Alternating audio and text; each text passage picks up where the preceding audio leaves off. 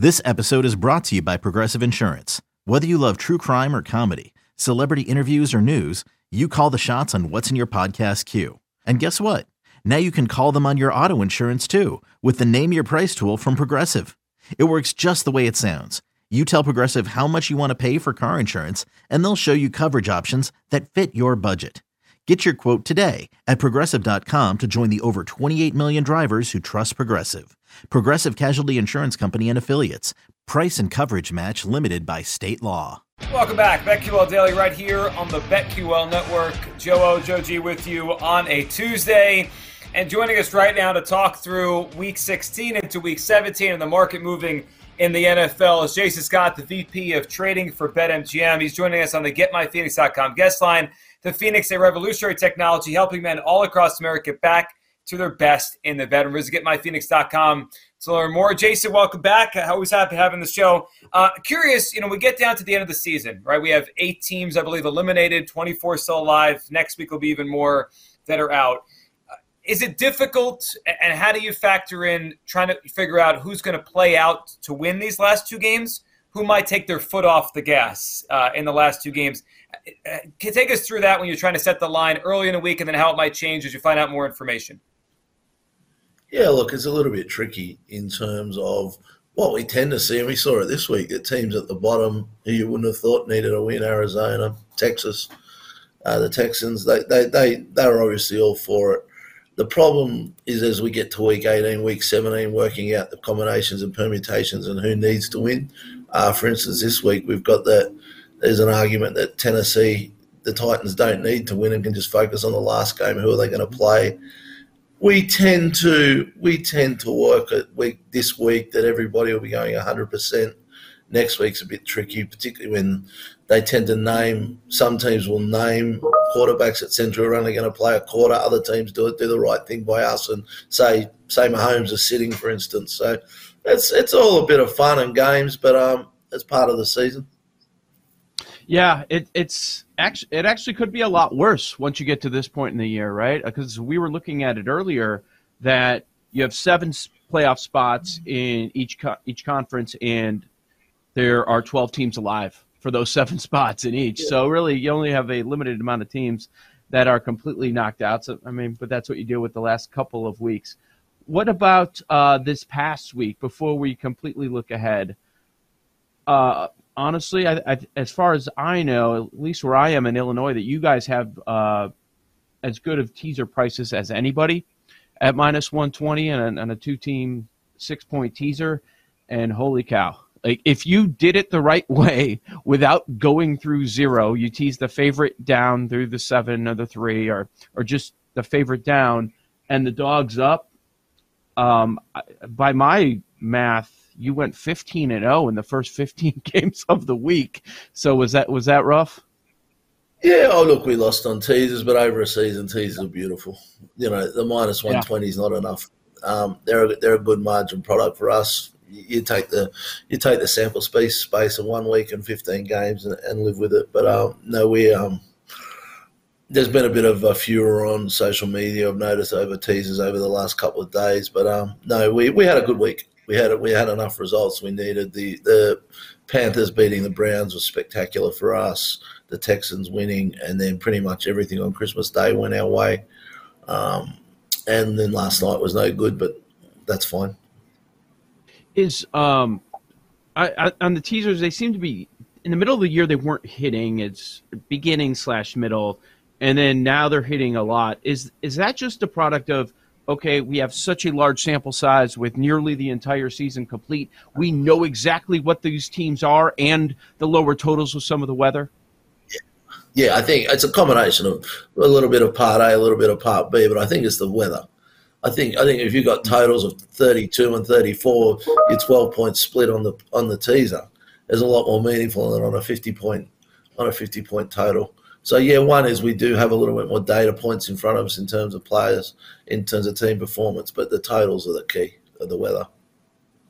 Jason, uh, kind of a look ahead question, but we're, we're trending towards something, and I think it's it's pretty clear it's going to happen. We're going to have a an NFC South team with a losing record host the first round of the playoffs, whether that be Tampa Bay, Carolina. I guess the Saints are still involved too, but one of those three likely Tampa Bay or Carolina, likely hosting the Dallas Cowboys, who could have 12 or 13 wins. Uh, that's three weeks from now. But how big of a number could we be looking at with the road team favored there? Is that a touchdown? Is that higher? You know, Dallas looks really good. NFC South looks really bad. What's your initial thought on how high a number like that gets? It's, it's not common we see a game like that in the postseason. It'll depend if it's Tampa or Carolina. Tampa, Tampa still are incredibly popular with the betters. Um, you know, they're, they're minus 300 to win the division, which looks wrong to me. But, you know, I, yeah. my job is to find where the market is and where we can bet, not to put Jason Scott's opinions up on the board. Uh, I'd much prefer to be on Carolina at the price than than the minus 300 Tampa. If it's Tampa, I think it'll be less than a touchdown. Uh, look, that offense, if you look at the names on the paper, they're back to full strength. And they just, you look at what's happening on the field and they look like a Pop Warner team. It's really odd. Um, so, but I think if it's Carolina, we might get past the touchdown. We'd probably get to seven and a half. Uh, Monday's going to be a monster. What a great game, a great setup. Maybe uh, a preview of something we're going to see very late in the postseason between the Bengals and the Bills. What what do you expect to happen to that number over the next week? I, you know what, the the ironic thing from a bookmaking point of view is even even with their they might have fallen over the line last week, but the Bengals are covering the line as well as winning. I think their, their, their run of covers is, I forget the exact number, but it's pretty close to six or seven since they've been winning. I, mm-hmm. because of that, it wouldn't it wouldn't shock me if it stays. Again, the Jason Scott opinion is it probably flips, you know, to one, one and a half the Bills, but what would I know? Hmm. Jason, um, history plus your opinion uh, into the market with the MVP winner. How important is the number one seed, do you think, when this thing's all said and done? Because Mahomes is right now minus 500, but Joe and I were playing out the scenarios. If the Chiefs drop a game, the winner of that game between the Bengals and Bills could be in line for the one. You know, Joe Burrow's six to one. He wins out. He gets the one seed. You know, I'm wondering if he could steal the MVP or you know, kind of take it at a big number now, six to one from Mahomes. Do you think the number one seed is is the key to that, or is it statistical? Well, there's no doubt late season form is the last six games are more important than the first six games. With all due respect to the voters, their memory tends to recent to recent activity. I think Mahomes won't play Week 18 against the Raiders, and you know unless unless there is a chance for home field advantage. Uh, so he's probably only got one more game. It's hard to see them losing this week. So I I tend to think Joe would need to have couple of 400 yard, three or four touchdown games, I think, to, to convince the voters, but it's not out of the question. I mean, they're, they're probably going to need to win week 18. I haven't looked at that division and the, the um, even if they win this week, if the Ravens keep winning, I haven't looked at the tiebreakers there, but I suspect the Ravens would, if they're even, or on top. Is that right? You guys are probably looking at it more closely than I. Yeah, the Ravens won the first matchup, so I think the Bengals would have to beat them head to head that yeah. final game. Yeah. Well, look, if Joe wins these two games and absolutely shoots the lights out, and Allen throws a few interceptions, it's possible. Oh, sorry, um, Mahomes gets beaten this week. It's possible. Yeah, certainly. Uh, let's hit on college football. Bowl season starting to pick up. We've got four games today, four games tomorrow. Anything uh, notable that stands out to you? I, I'm I'm curious about the overall volume. Is it down compared to most years? Since the the, the opt outs, whether we're talking about draft, transfer portal, coaching changes, it's just off the charts. In every game, you're trying to to guess and uh, mix and match. Like, okay, I we're, we've got these backups going up against uh, these three new linebackers, so I'm not quite sure how that's going to play out. Are you seeing it in the in the betting? It, it it's what we're seeing is betting coming in at different trajectories. So, with the exception of the of the final, the semi-finals of the national championships, we're not seeing huge activity weeks in advance, days in advance, even the day before. But come game day, football's still king, particularly when there's only been most a lot of the days, certainly coming in the, the four days before Christmas, there's only one or two games, and we saw the money piling in late. So that'll be a test with four games, um, certainly with the early start here on the west coast as well.